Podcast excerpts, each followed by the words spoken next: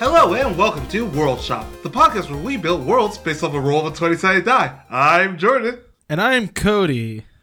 So, anyways, you just listened. To, well, hopefully, if you haven't heard the bonus episode, we talk about Umbrella and Cody talked about his day. So now we're going to talk about what I've been doing recently and then go into the real episode. So, first, I saw Battle Angel Alita. Cody hasn't seen it yet, so I won't spoil too much of it. But I thought it was fine. It did a good job matching the feel of the anime of the manga because it's not really an anime. Um, and other than that, no, I, I, thought it was really good. I thought the graphics were great. The character designs and stuff were just really excellent. And my girlfriend who went with me said that like it really got her interested in actually reading the manga. So I think the movie did what it was supposed to do. Say something so it doesn't just be like a stream of me talking. Hey everyone, this is Cody apologizing for my cell phone cutting out right in the middle of Jordan talking and ruining the flow of our podcast. We're going to get back into it in the least awkward way possible. So, Jordan, what else aside from Battle Angel Alita have you been watching recently? Why do you have to do this to me every time? Why do you always have to just, instead of having a natural flow, you have to tell like this is an I, audio podcast. No one knows. No one has to know. But you can't just be natural about it. You just Jordan, have to make it as awkward as possible for me. I don't know what the natural way to bring us back from my cell phone disconnecting for five minutes of just conversation be like, okay, is. cool. It's like it's like I'll have to check out Battle Angel Alita. I wanted to see it. You could have just made any any comment about the movie that was more natural than what you just did. Okay, cool. I'll check out Battle Angel Alita. So Jordan, what else have you been watching? I'm I'm gonna I'm gonna bury you alive one day. Look, I'm just giving you takes that you can pick from at this point. I freaking hate. I'm leaving in the first one because that's that's the natural flow of our show. There's, it's just that's know, what you all- sound like to me. That's what you say. Why do we do this? We're I don't know. I hope the audience knows that we're actually friends. Like we actually kind of like each other because you wouldn't you get that from say... listening to these episodes because we rag on each other so hard. It, like I've listened to some where it's like it sounds like I'm actually mad, but I'm like quietly laughing internally. I'm like I'm fine. I thought you were gonna say, I hope the audience knows I'm actually mad at Cody this time. Like, oh, I'm oh, sorry. No, no, no. I just like, don't know how to. I mean, not you annoy like me I... to no end, but I don't hate you. But anyways, look, man, I feel like a child for doing this, but I bought Kingdom Hearts 3. Oh no, Mandy's gonna do uh she wants to do a let's play of it with Zach. She's really excited. Oh man, yeah, her her her friend Zach that I'm not allowed to I'm not invited to hang out with you guys. Jordan, you live in a different state. What do you mean you're not invited to hang out? No, I don't call you to get lunch. I may like live five hours, hours away, away, but Huh? I was. I mean, I live five hours away, but I would still like to be invited every now and then. Do you just want me to send you a text like, "Hey, Jordan, want to get lunch in thirty minutes?" yeah, that that would be nice, man. At least it tells me. It at least tells me that you you're considering me. You know what, Jordan? Um, I'm getting lunch tomorrow with Zach and Caitlin and Mandy and our babies. If you want to come, feel free. Um, okay, that sounds great. What time? Um, I don't know yet. I'll tell you about 30 minutes before we're going to be there because that's all the notice I can give. Now, wouldn't it freaking blow your mind if I just showed up? it would be a little creepy, actually. Like, don't you something better to Yeah, it's like I jokingly sent Jordan an invitation. Hey guys, sorry I'm a little late. it's like, how uh, is this possible? Okay, we are way off the rails. I am sorry. This is gonna be a different. This is gonna be a different set of episodes. But anyways, so yeah, I bought Kingdom Hearts three. Haven't played it yet, but I have been watching other people Twitch stream it, aka Instant Three Play slash Ryan, the person that we did the bonus episode with. Oh yeah, um, yeah. So, so it looks good. I feel like a child playing a Disney and Final Fantasy game. Like I'm a 27 year old man playing Disney and Final Fantasy by himself. Jordan, I just want to say I've actually watched a lot of stuff about the plot of the previous Kingdom Heart games. Yeah, because you have to know all of the plot going into it because it is convoluted as heck. I was gonna say you shouldn't feel bad because it's like the most complicated story ever. Oh yeah, no, and the thing is, I've been following this since I was a child. It's been like 17 years.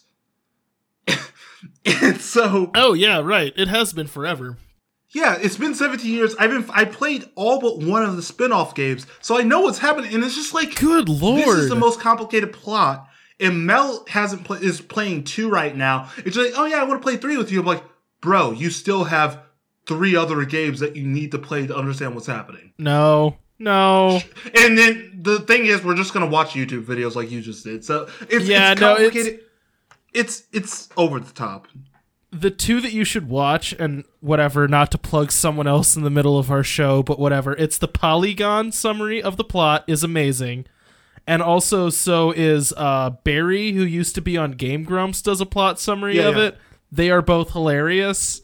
Um particularly the polygon one is really good Really, I just want to fight some like guys in weird cloaks that have weird weapons. That's really all I want to do. yeah for real there's so many belts and so many zippers Oh yeah, no, no, that's the whole thing with Final Fantasy is the pants. zippers, belts, and um, and convoluted plots.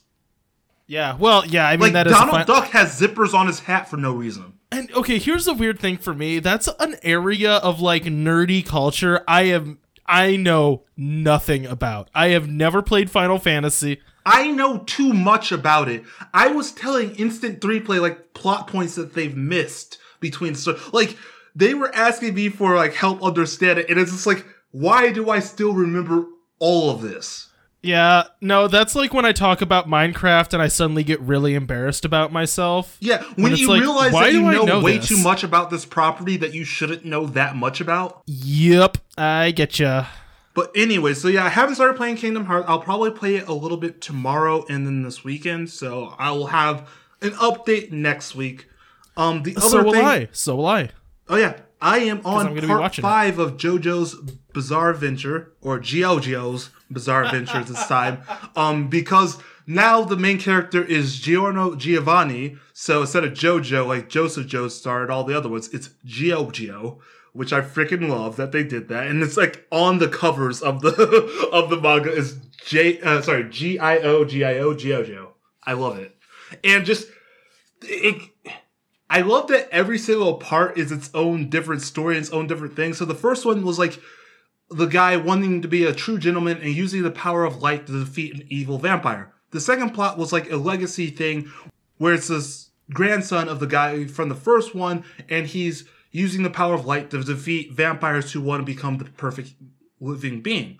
The third one is then they get rid of the power of light and it's like now based on your telepathic abilities and again the um grandson of the guy from the second um story plot is trying to destroy the evil vampire for the first plot because his mom is going to die if they don't and then the fourth story is a small town murder mystery That that seems like it follows. That makes sense. and then sense. the fifth one is great. Is now um dealing with it's set in Italy and it's dealing with um mafia and um trying to make up the ranks of the mafia so they can reform the mafia in order to like you know benefit everybody.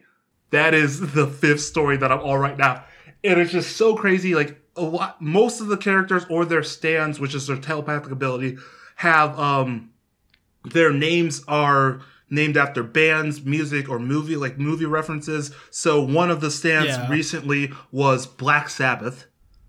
Another one that they fought, the one, the chapter that I just like finished was dealing with Man in the Mirror, which was awesome. Yeah, like Michael Jackson's The Man in the Mirror. Oh, okay. I don't listen to a lot of Michael Jackson. Yeah, it's just, with it you. is, there's there's been um Purple Haze is one, and just they Huh, okay, that one. I like there's so many just all the references are crazy and now like the italian guys like they're all named after some sort of food like one of the guys was prosciutto.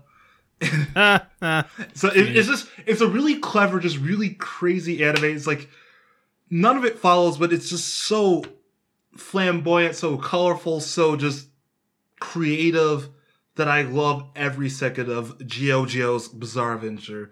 Um, apparently Netflix is getting the first season pretty soon. Oh, so cool. the first nine episodes, like, bear with me. The first nine episodes are a little hard to get through, but the s- rest Maybe I of the won't. first season is great. And from there, it just kicks off. Every season is better than the last. Part four is my favorite so far because small town murder mystery with weird superpowers. that does kind of sound fun. I really the the one that you've mentioned recently that I need to go back for is uh FLCL.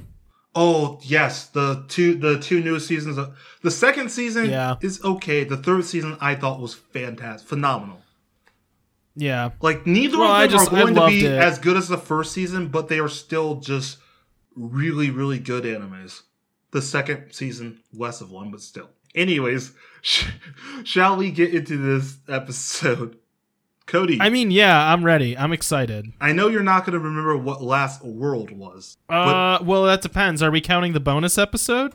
Oh, let's let's count the bonus episode. Actually, it's yeah, Then- it's going to be a time paradox because that's coming out next week. But whatever. Whatever. It was the last thing I did was the world based on the Satanic Panic, and I didn't really do that. You know. Yeah, no, that was Ry- Ryan, um, Greg, and Josh from Rumor Flies. Please check out their podcast. They're really great guys, and it was really fun doing that episode with them. It it was, and it I was a I want to say this. It's because I think it's funny, but I feel a little bit bad. Did I tell you about how I had a lot of trouble finding their podcast because I thought it was Rumor Flies, F L Y S, like they're flying, Yes. not Rumor Flies like the bugs. So yeah, I guess we could clarify. It's Rumor Flies like the bug. F L I E S. I am stupid. It took me an embarrassingly long amount of time to figure that out.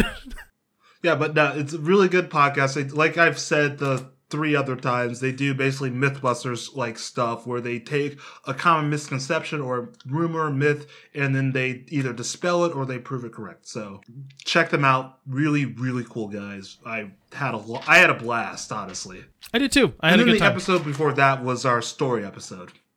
The episode that this Oh, is yeah, actu- that's right. The episode that this is actually following was when Cody made Mansers out of my um, video game world, and I did a really great job doing his world. Wait, did I do that?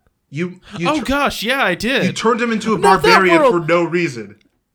That was a good. That was actually pretty good. I It was thought a that fun world was story, decent. but like you literally like made my world about your world, and I was like, okay, fine. that's not true. that is exactly what you it's did. It's kind of true. it's a hundred percent true. you know what was a little bit painful was when uh one of the people from Rumor Flies made fun of my mansers, and I'm like, oh, other people listen to this.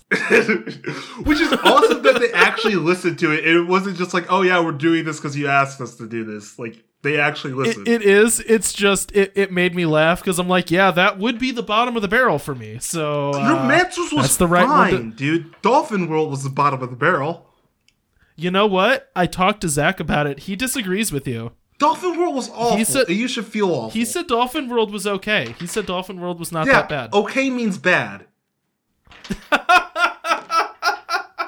Anyways, Thanks, you better get Jordan, to you wanna- roll it to initiative because this is going to be a freaking do. long recording. I, I'm actually really excited about my stuff this week. I'm oh, not. I'm going first. I rolled a 16. okay, you for the first time in like four weeks, you're going first. I rolled a four. Why am I holding above I'm this? I rolled a four. Well, Jordan, it's a podcast. No one knows how many fingers you're holding up. How many fingers am I holding up, podcast? You'll never know. For the record, he was holding up four fingers. Anyways, You'll never know. All I'm deleting what you said. They'll never know. So, uh, Jordan, I mentioned to you today that I thought this world was a yellow card. And it, I don't know how you would do a yellow card with this prompt. The prompt is a new setting for a Shakespeare or common play. So how do You you, got mess very this up? upset at me. Last time, you said specifically I was not allowed to do Romeo and Juliet. Did you do Romeo and Juliet? I ignored you. You I did told Romeo me. and Juliet. I asked you last week when we did the bonus episode. Are you doing Romeo and Juliet? You said no. I'm not going to do that. You literally lied directly to my face. I did. twice. Yes, yes, I did. you said no, I'm not going to Yes. do it, and then you said no, I didn't do it. You are a sack of crap. well, You are the worst. So let me tell you being. I'm not doing the show That- anymore. When you asked me if I had done it, see that was difficult because oh, I hadn't done it yet. Screw you and your semantics. Because I did this today. So uh, no, no, this is this is red card. it's not a red card. It's still it's like the Because I said most don't do popular this thing. because it's super easy to do the thing that's already been done 50 times. Mind you, there is literally a movie Shakespeare called thing. Romeo and Juliet. Jordan, You're a sack how many crap. different retellings of Hamlet do you think there are? Hey, Cody, how many different tellings of Midsummer's Night's Dream do you think there are? Not many. A ton. I've been in one of them. Look, man, th- none of those are mainstream. Romeo and Juliet is the Well, most. Well, no. Mo- Romeo and Juliet is the most mainstream play. You picked the easiest one to do. Well, which one did you pick? A Midsummer's Night's Dream. Yeah, I was in a fake version of that.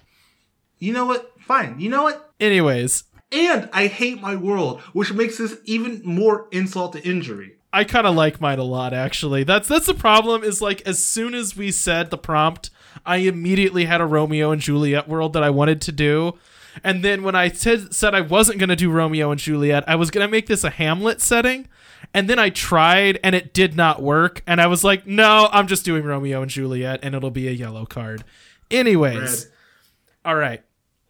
Um, so the setting of this, so I'm gonna do setting first, and I'm not hundred percent sure about my sections, so we'll kind of, I'll stop at some point and let you go, right? So this is set at the Peach Trees Commercial Plaza in 1996. Two grocery stores, both alike in service, in rich peach trees, where our action takes place. From a history of competition, break to new contest, where fair competitors makes good service works hands unclean. From forth the ranks of both stores of these foes, a pair of star-crossed lovers find their work. Doth their death bury their general manager's strife? The fearful shift of their death marked love, and the Um, Cody, you, you good? and the con- sorry and the continuance of their manager's rage which but their employees and not could remove is now the two hours traffic of our stage. The which if you with patient ears attend what here shall miss our toil shall strife to mend. What jordan Yeah, I don't have a question. I just want to say screw you. why Just this whole thing. First of all, you did it in the tone of Shakespeare, which freaking kills me because I didn't. I just wrote this how I do every other world. okay this is the only part that's like that i wrote no other dialogue Oh, okay, thank God, because I was gonna, I was gonna feel really crappy if like you did this No, whole I- big thing, and I'm just like, and then, and now, and next. No, I, I I wanted to do that the whole time. Oh yeah, but you wrote it I yesterday, kind of so you didn't have time. it would Jordan, that's not the problem. It would have taken me 5 hours to read the story cuz it would have been line for line Shakespeare except it's set in a grocery store. Peach Trees is a commercial plaza. So you know, it's like a shopping center. You know what I'm talking about, right? What? That's what a commercial plaza is? I was just making sure you understood. They're not commonly called that. Oh, I'm gonna be sassy this whole episode. So, um, there are two. It's dominated by two main things, and that's S-Mart and Oscars. It's separated by a black field interrupted with yellow lines and cement curves. Other strip store, strip mall stores dot the parking lots. Strip stores. settled Wow, wow, between wow. these two. Settled between these two massive grocery stores. It is summer, the days are long and hot. Young people revel in the parking lots in the evenings. Their surroundings is a small town. So this is like a tiny little town where really the only thing in it is these two giant strip malls, right? Yeah. Or I should say these two giant grocery stores with strip malls in between. So that's just kind of where people hang out, you know? Um but so to kind of talk about what other kind of stuff is in this like strip mall, there's, you know, The Rock, which is a somewhat incomprehensible non-denominational Christian church. It's you a mean little bit Dwayne sketchy. The Rock Johnson? No, I mean it's a it's a church called The Rock. Anyways, Johnson. there's fast food dotted around. There's a 24-hour diner. There's a totally 21 clothes, fantastic footwear, a hobby zone, an office buy. So you know that's just kind of the setting, right? There's all these little other stores, two big grocery stores. And now a brief summary of our cast. So there's Oscar's employees. That's one of the grocery store. Obviously, there's our lead, Romeo. And then there's Mario, who's Romeo's best friend. He's a little bit older than Romeo. He's like kind of smooth. He talks about art. He can buy alcohol. He's probably smoked weed once. You know, he's a cool guy. Um, there's the general manager of Oscars, and then there is Rosie, who's a coworker that works in the register across from Romeo, and he spends most of his day staring at her. Flipping over, we have S-Mart. Uh, there's Juliet, obviously. She's Juliet. And then there's Debbie, Juliet's older friend, who's kind of like maternal but less formal. She's just like her older mom aged friend. Um, We all have And then one. there's Tyler. and then there's Tyler. He's a very like prim, fashionable, kind of sassy character. He's very protective of Juliet, but not romantically interested. What? When do you stop talking? What do you mean? I'm I'm just giving you, dude. I'm allowed to just give you a hard time because I'm upset. I la- okay, Cody. I lash out because I have issues. okay, okay. I mean, do you want me to stop No, and let you no, keep going? Because I'm almost done with this. No, it's but fine. I have fine. I have sure? to lash sure? Out because Just I asking. have issues. Are you? I like my world this week. I I'm fine Anyways. with my world. I I didn't like make up any fun names or do anything with that. I just kept it really kosher because I'm an idiot. And I knew you would do this. I knew I should have known you were gonna do this. Okay, and then there's the general manager of S-Mart, obviously. And then some other random characters that you need to know about. There's Pastor Chris. He is the shady, super gross, sketchy man or uh, pastor at the Rock. Yikes. You know what I mean? You ever meet a pastor and you're like, you seem weird. He's that kind There's of guy. things that you I can say, but I'm not going to say. he my point is pastor chris seems like the type of pass by the way if you're a pastor and you listen to this show i actually in my life know a pastor chris i did not write this with that person in mind and now i feel a little bit bad so i just want to say an apology to every pastor whose names happen to be chris this is not about you then we have the customers they're just the audience and the commentators of the play um, then there is Percy. He is a like kind of foppish guy. He's very wealthy who comes in to flirt with Juliet. He's the son of Big Bill Parson. And then we have Big Bill Parson, who owns the Peachtree Commercial Plaza. He drives a fancy car. He's very wealthy. All right, Jordan, hit me with your first section. Why don't you hit me with your first section? Da-na-na-na-na-na-na. Boo. Okay, that, that was. Jordan, so hit me my world is called A Midsummer Night's Failure because I, I feel like I did not do this justice. but anyways, All right, all right, I'm ready. Behold the great planet of Gracia, the center of life in this part of the universe. Gracia is a vast planet that was once flourishing with greenery and wildlife. This starts out like every single world that I've created so far, but I tried. I really tried because I read a, one of our reviews and I know exactly who wrote the review that said that we never phone it in, so I didn't phone it in. But anyways, though luscious, the land was very seldom split by rivers and lakes, leaving the planet one that is mostly made up of land. The water mostly flows underground as rivers, which is then pumped up through the ground for use by the inhabitants of Gracia. Also, a lot of this is just superfluous information. Now, ages after the dawn of man, the planet of Gracia is covered by the technology driven city of Avalon. Avalon covers most of the planet and has many sectors but is ruled by one leader. The cities are made up of tall buildings and man made monuments. There are railways and many streets that are full of vehicles taking people from one place to another. Space travel is available but limited to the military and those in the king's court. At the city's core are the king's quarters, that towering palace that overlooks most of Avalon. The palace is mostly overlaid with gold and many ornate designs. The king's tower is said to touch the clouds themselves. The palace is host to the king's to the king and the many members of his royal family. Avalon is a rich nation and most people are very well off. The working class is still treated with kindness and care. Avalon is truly a striving city. Due to the building of the vast cityscapes, most of the forested area around Gracia have been completely harvested, creating desert and dry lands. There are still forested areas, but the wastelands cover the areas between the cityscapes. Most civilians do not travel out in the wastelands as they have no need to. Everything that they could want is in the great city of Avalon. The planet orbits a the small star encircling around Gracia is the moon Savan. Savan is also host to life as well. These pale moon people have technology, but they are not nearly as advanced as those on Gracia. They lead simpler lives and are not concerned with towering buildings and large kingdoms. They see the people of Gracia as stuck up or high and mighty. This has caused a rift in communications ever since the two have discovered each other. The surface of Savan is very rocky and mountainous. Those on Savan have carved their homes into the rock surfaces.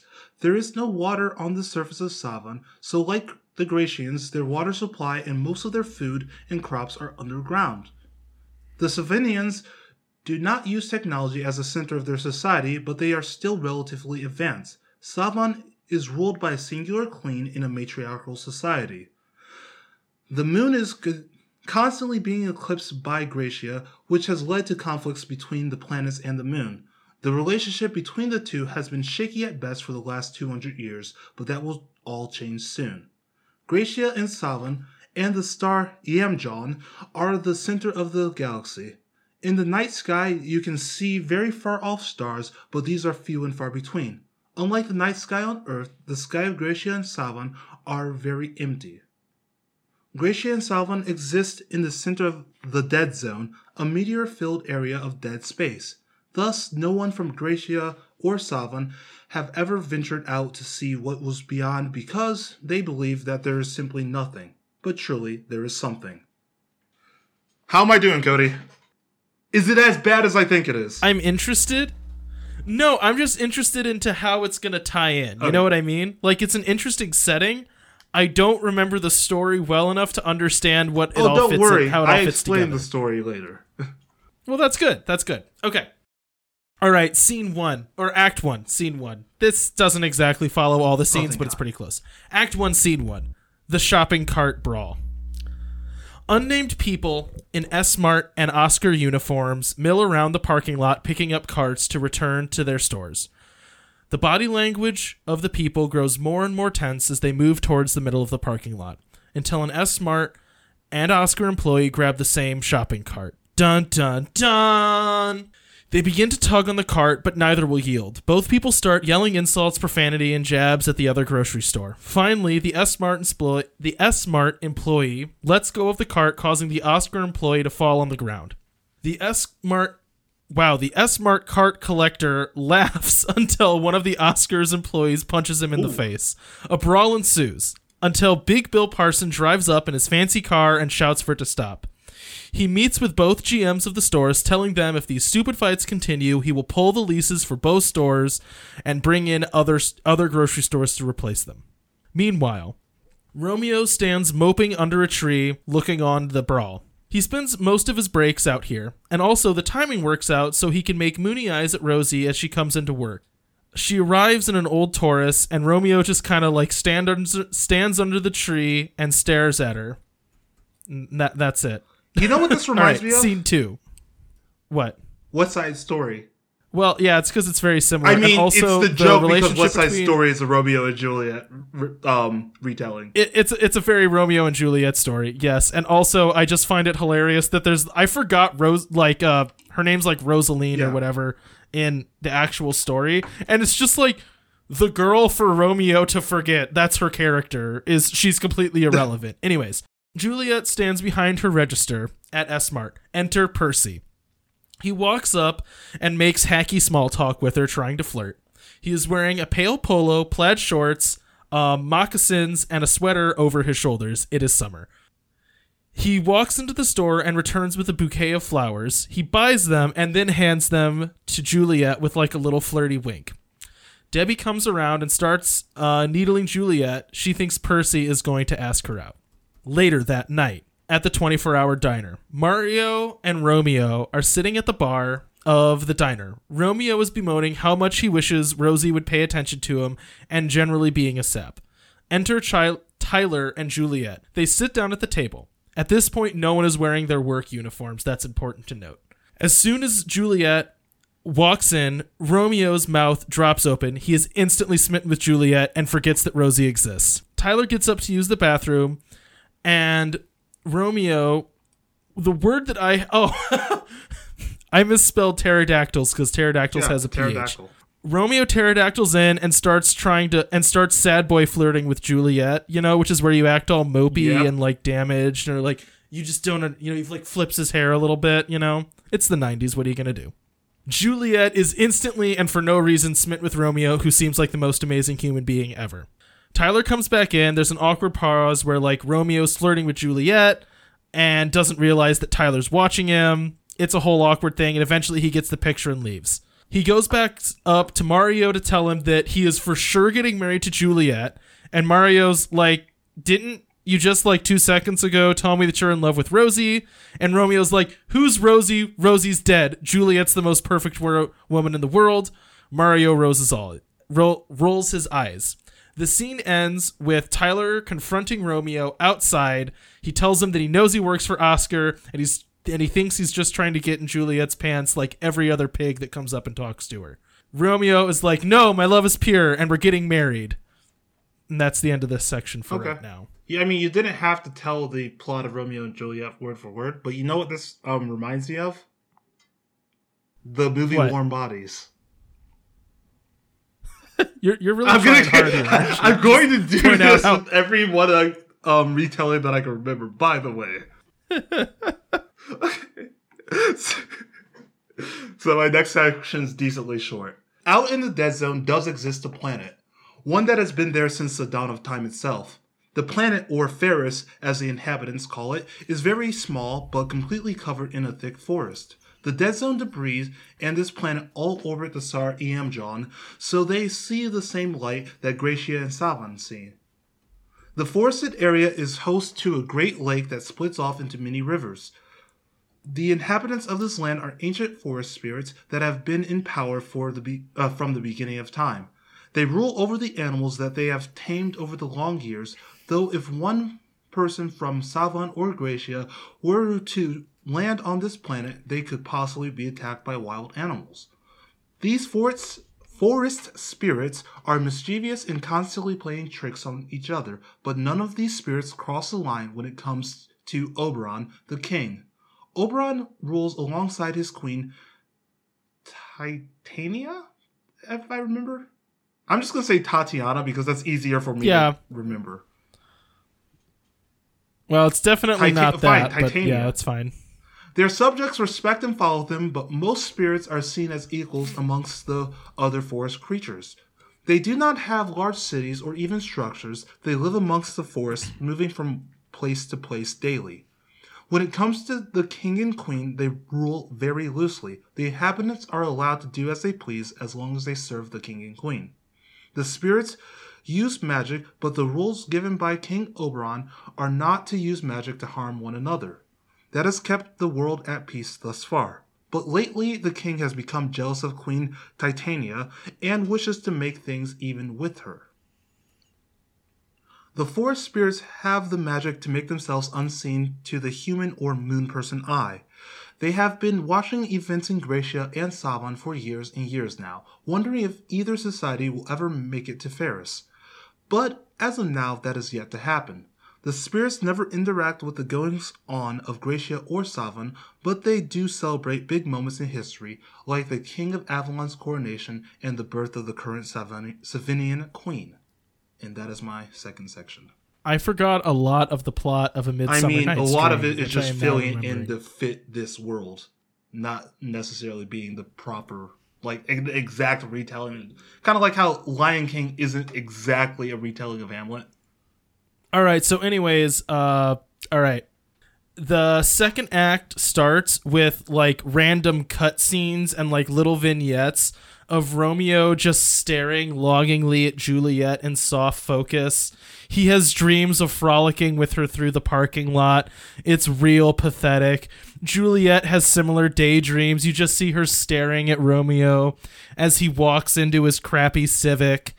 Um, she has dreams about them having kids, and she watches Romeo gather shopping carts. And understand, they are not dating at this time. They're not speaking to each other. They both are just staring at each other with longing Ugh, They expressions. sound like the grossest couple. totally obsessed. That's because when you read the plot of Romeo and Juliet, it is really dumb. No, really? Anyways, Romeo and Juliet is dumb? After staring at Juliet long enough, Romeo decides he's going to make a bold, brazen move. He buys the nicest diamond, in air quotes, ring from Oscars, and he proposes to Juliet in the parking lot when she gets off work, right in front of Tyler. They both run off hand in hand to get married. So, wherever could they get married but the sketchy church in the shopping mall right next to their grocery stores? So they go in, they talk to Pastor Chris, who is a super sketchy pastor, and conducts a wedding for them on the spot. This has a very Vegas vibe to it. You understand? It's very like Castle of Love wedding, you know, where it's like he does one of these every 15 minutes. Anyways, the vibe of the wedding is very weird. You know what I mean? It has like a very erotic tone. It is way too inappropriate. There's way too many nods about being fruitful and multiplying and winks. Anyways, not a classy wedding. At this point, we cut back to Tyler. He is staring angrily and swears vengeance against Romeo. Day ends. Next day, Mario and Romeo are walking into work. Um, Romeo is talking about how great marriage is. He loves Juliet. They're going to be happy forever.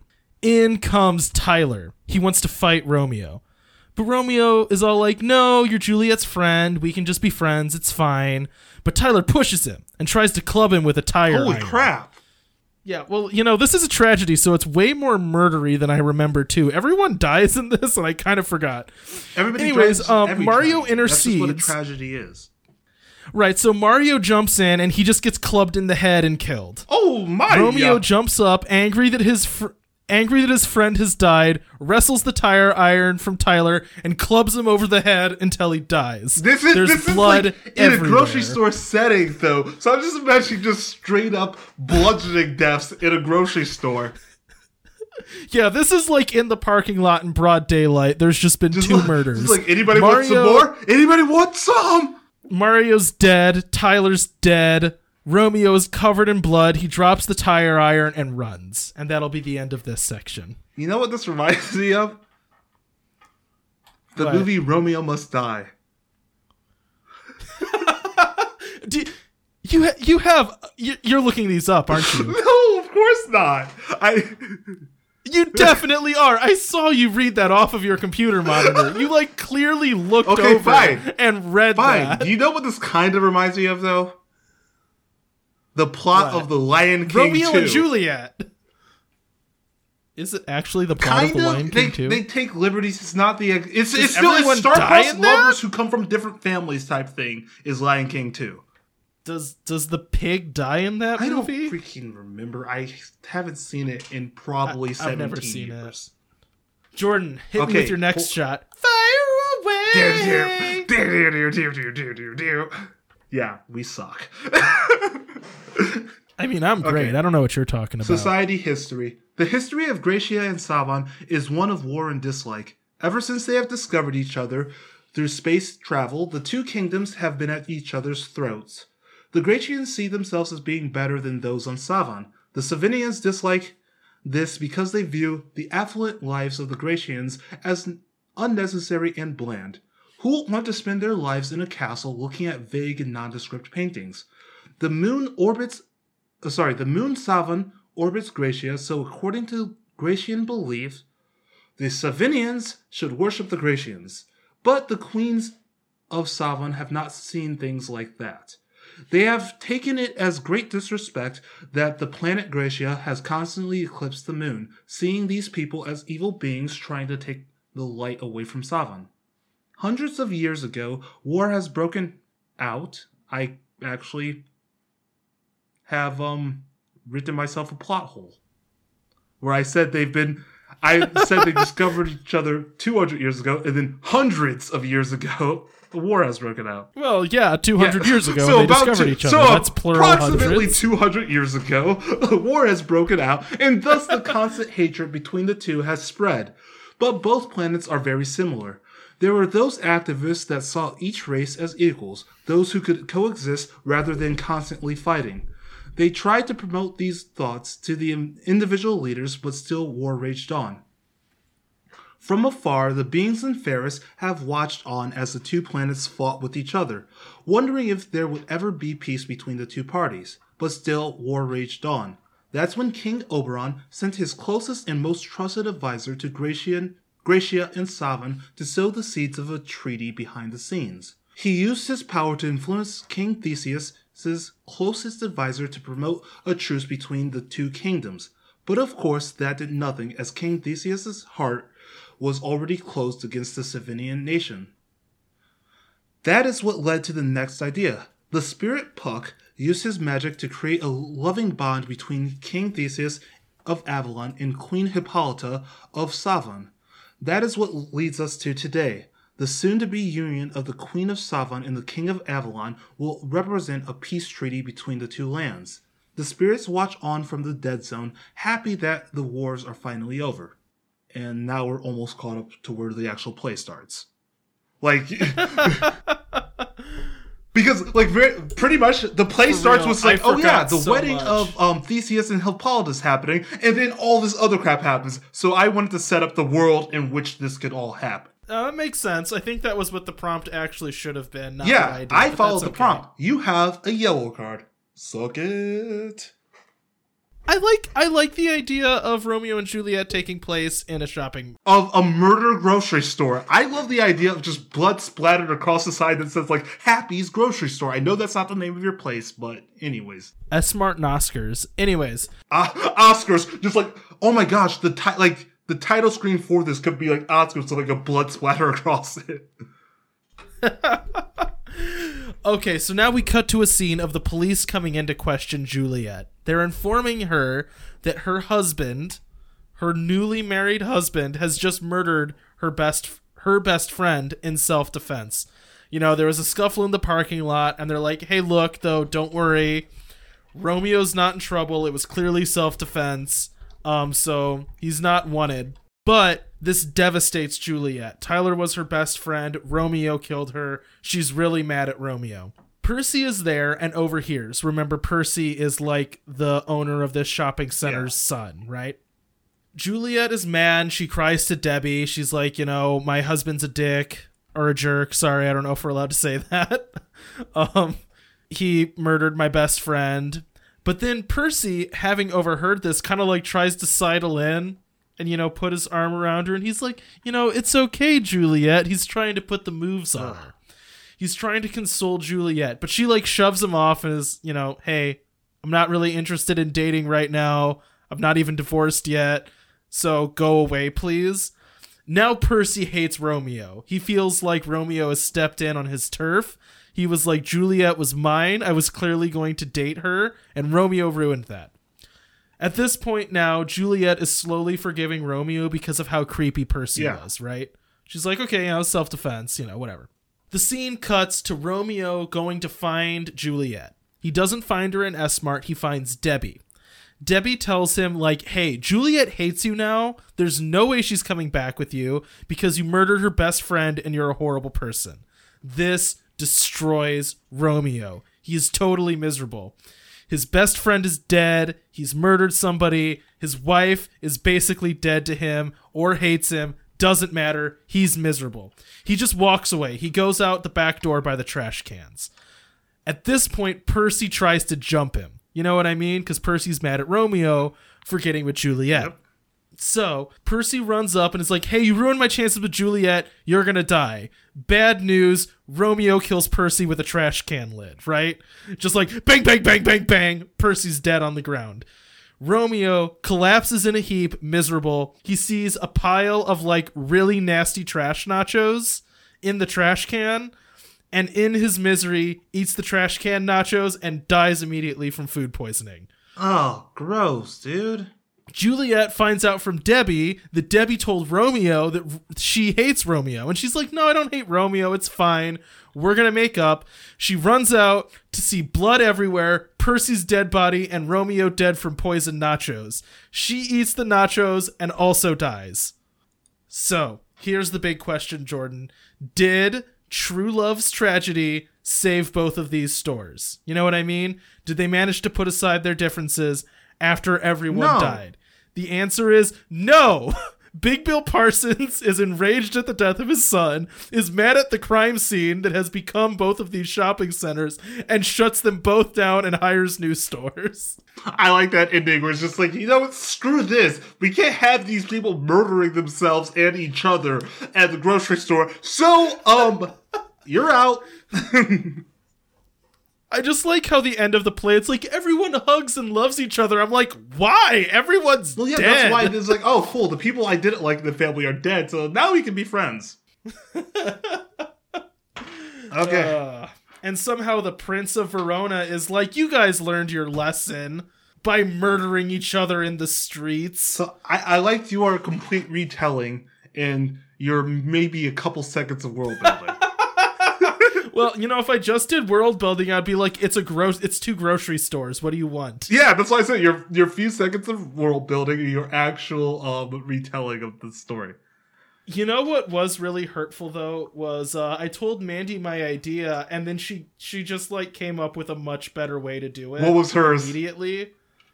Well, she just described all these cool things you could do by like having them fighting in a grocery store and having them have like grocery themed duels, and I'm like, Yeah, Mandy's didn't way better at this. that. Why isn't she my co-host? I don't know, Jordan. Why don't you ask her? All right, just fire me, the CEO of this podcast. First of all, Mr. CEO, I can't fire you.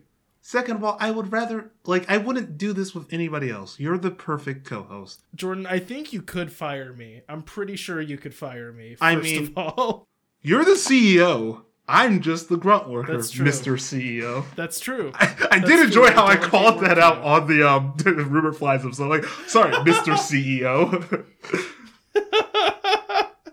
I did like my answer though, when you're like, "How can you be the CEO when you do no work?" I'm like, "Exactly. I delegate it to you. That's my job." Which is like I laughed so hard at that because it was like it's uh, it's so true. It is. I delegate the work by not doing it, and Yeah, that's- expecting that's what CEOs do, man.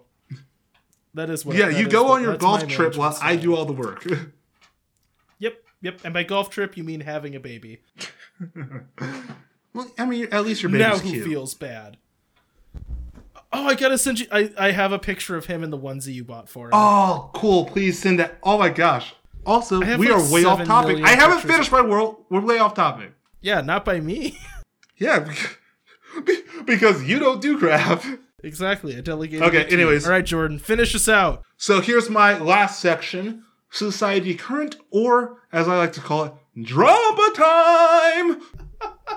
The incoming wedding of Hippolyta of Savon and Theseus of Avalon approaches. Both lands were hesitant at first, but now welcome the union, as no one really wanted to carry out a nonsensical war. In the wake of the wedding, the king's closest advisor, Aegeus, hopes to wed his daughter Hermia to Demetrius, a rich noble close to the king's court.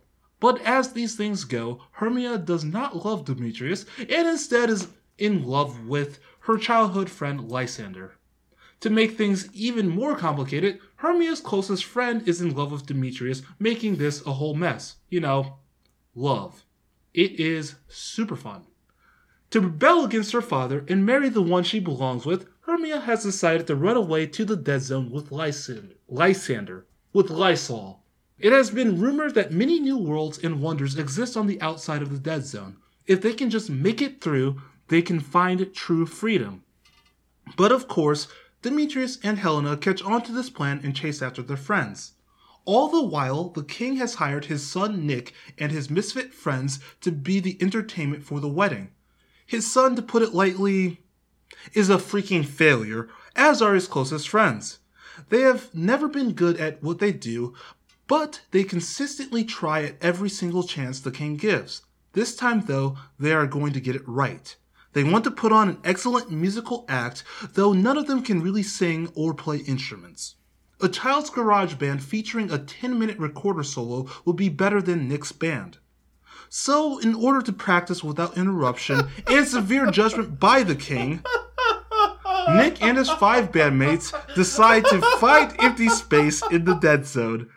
Meanwhile, in Ferris, of course, things haven't been too kosher. The king and queen haven't been getting along well, and uh, Queen Titania has found favor in another. Jealous, angry, and ready to bring down righteous wrath with his magical skills, King Oberon wishes to use his power to get back at Titania. That chance will provide itself soon. The two lovers, Lysander and Hermia, and their pursuing, pursuing friends all happen to navigate through the dead zone perfectly, but of course, one little hitch. they crash into a small freighter that held the band Bottom Feeder and sent all three ships crashing to the surface of Ferris, where our story begins. So, more or less, my vision with this whole thing was a weird episode arc of Star Trek.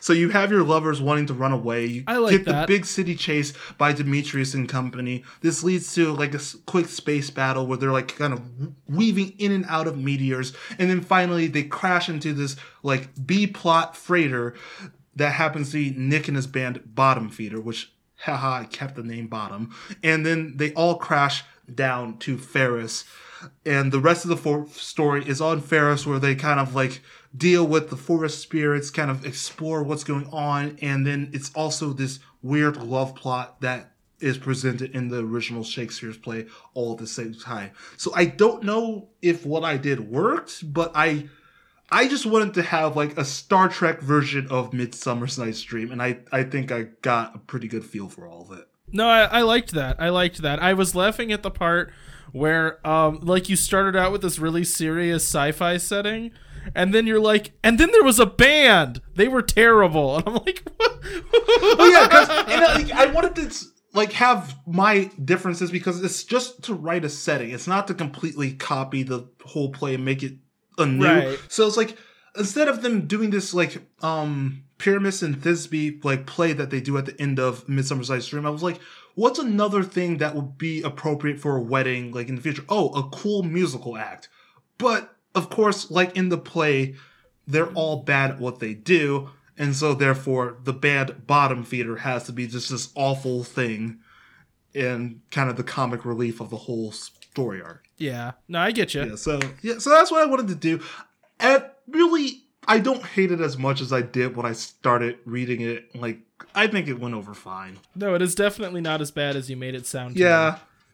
Yeah. I, I I think it's better than I made it out to be. But anywho. Uh, all right, Jordan, you ready for me to roll our next world? Yeah. Yeah, yeah. This is weird because I've rolled the last like bunch of them. Yep. Hang on. What number? Just tell me.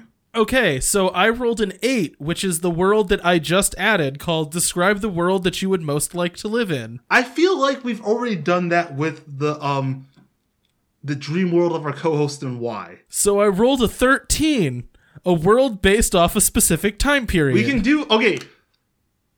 We didn't technically we didn't technically do number eight, so you can pick eight or thirteen because I was a little harsh on you. No, no, no. 18, a world without No, okay. Okay, wait. Eight which- or thirteen. let's do 8. Eight. Let's do 8 cuz it gets it gets us it gets us to do the other like, you know what I mean? Cuz the other one was about our co-host, this, This one's is about about, ourselves. ourselves. I mean, I'm just saying, like, pretty much my world where I had the three different races, which was the ponies, the edge lords, and the anime babes. Take out the ponies, leave in like the giant demons, and leave in the anime babes. Only they don't want to kill me, and then that's the world. Gross. You're gross. It's a joke. I don't wanna hear Cody. about your sex a world. Joke. so anyways, Jordan made Demonic Sex Planet. Awesome.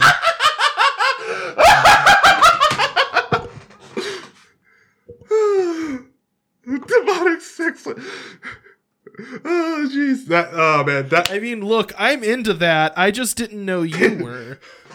Oh my god, demonic sex. Okay. Anyways, um, closing out the show, Cody, will you please plug the Wandering Gamer Network or anything else you want to plug? Sorry, I I don't know what happened there. My brain just shut off. Hey, Cody, can you, You talk told me to about your plug podcast something. stuff? What? like you honestly you told me to plug something and I tried to think of it and it did not come to mind. Anyways, check me out at the Wandering Gamer Network. Um, the website has both my other podcast, which is just called the Wandering Gamer Network, and World Shop. The Wandering Gamer Network is actual play podcasts where we play games like D and D. Um, a long time ago now, we did play Fantasy Flight Star Wars. Most recently, we've also played Crystal Heart and City of Mist and a bunch of other systems. So check us out there. Quick question: Um, I think that's it. Is Crystal Heart over now? Um, yeah, so yes and no. I finished a story in Crystal Heart, and right now we're not continuing it, but we might sometime in the future. But there was like a full resolution of a story. Does that make so, sense? So at least the story arc is over. Yeah, so our D&D campaign is like very long term and is still one story that's still going. Crystal Heart had a beginning, middle and end and is now over. Same thing with City of Mist. Okay. That- Had a that's fine. I was just, I was just wondering since like over. you said, oh yeah, we long time ago we did Crystal Hearts. I was like I didn't know it was done. Well, the story was done. Yeah, yeah, yeah.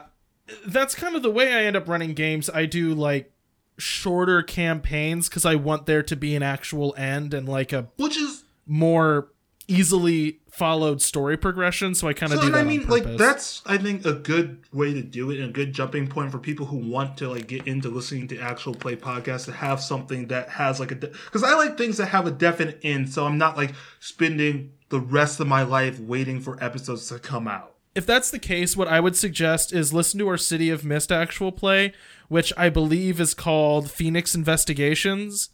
Um, it is probably the best contained story we have, Yeah, you yeah. know, because like I said, the D and D one is ongoing still because it's just really long, and the Crystal Heart one is fine, but I think City of Mist we just I did a better job on that one. Um, so yeah, that that's what I would check Yeah, out. no, those sound great. Um, I've listened to a bit of Crystal Heart. and Then, like, I have so many podcasts that I listen to, but um, No, no, no. That was a great. That was a great plug, Jordan. You just want to tell everyone you No, didn't no, like I- it. It's fine. no. No, I understand. okay, we're doing this right now. I really, really did like it, but the fact is, when I'm working, I just need noise in the background. I cannot focus on an actual story. That's why I don't listen to Critical Role and things like that during work because I like to actually get into the story. So I only listen to um, a little bit of Crystal Heart because I work. I only listen really listen to podcasts when I'm working. Because when I'm not at work, I'm doing this, Oh. editing or writing for this, or I'm um studying for a test I'm gonna be taking. So, not so people. Crystal Heart is actually good, despite Cody trying to put me on the spot. Go listen to it. I just cannot listen to it because I work. I I am the opposite. I listen to podcasts at work a lot, but and I like enjoy more Yeah, narrative. I, ones I just need noise, you so know I what listen to just a lot of random ones where it's just talking in the background. Because Yeah, I mean, I I, that. ruined I myself in college because um I always studied and did stuff with music or some sort of TV show or something going on. So now I cannot work in complete silence. No, it Yeah, drives like, me it- nuts. like, I, I- I get I I, get weird. destroy like I did that to myself. That's why I had like massive test anxiety because I was not used to working without music. Yeah, yeah. I almost wish that you could listen to music while taking tests in college. Like It I would have been so much. Can't. I would have had so much less anxiety and would have done so much better if I had music during tests. But you know, you can't do that. Anyways, Oh, hey, okay, no, wait. I have a weird suggestion for people to get test anxiety. This is what I did all through college. Bring a hard candy with you, and if you get freaked out, take a minute and eat the candy. um, one of my friends in college would always bring like a ton of snacks with her before the exams. Yep. And it was just so fun. It was just so funny that she would sit out and like spread out her snacks, and it was the funniest thing ever. It's a good way to distract yourself if you get freaked out. But in, anyways, the thing I want to plug, um, I am doing my Twitch streams Sundays from 6:30 to 8:30. Um, I've been playing Outlast 2 recently and complaining about it all the way, but it's been really fun. Um, I plan to do like switch it up every now and then, but right now I'm on the Outlast kick because it's what I want to be doing. Um, so you can check me out at twitch.tv slash something I guess zero zero. I will be posting the link in the um, episode descriptions. I just realized I could have been doing that this whole freaking time and haven't been. Also, if you've gotten this far in the episode and are still listening, could you please, if you enjoy our show, um, rate, subscribe, and or write a review on iTunes because that would really help us out. Either that or just spread the word to friends. So I was gonna say, tell your friends about us. It's not embarrassing. Yeah, no, it's not embarrassing. Um, we're gonna have a Twitter coming up soon. I just have to get off my lazy butt and do it. And other than that, You haven't made a Twitter What? yet, Jordan? Jordan, I delegated I de- delegated that to you by not doing it myself. We've talked know. about and this. Guess what, Cody? I'm gonna do. I'm sorry, boss. I'm gonna do it. All right, you know what? That's going to be reflected in your yearly review. All right. I just need you to know. Cody, that. I'm gonna fire you if you keep talking like this. Anywho, this has been World Shop. I fired you first. You can't This has fire been me. World Shop. It's been a really fun time. this is gonna be a fun episode to edit. Um, yeah. So we'll, you'll check us out next week where we write a world. Um, what was it again? That we want to live in. Um, in between that episode will probably be another episode with me and Sabrina because we still have to do our worlds based off of a song of our choice. So yeah, check us out later. Bye. Bye.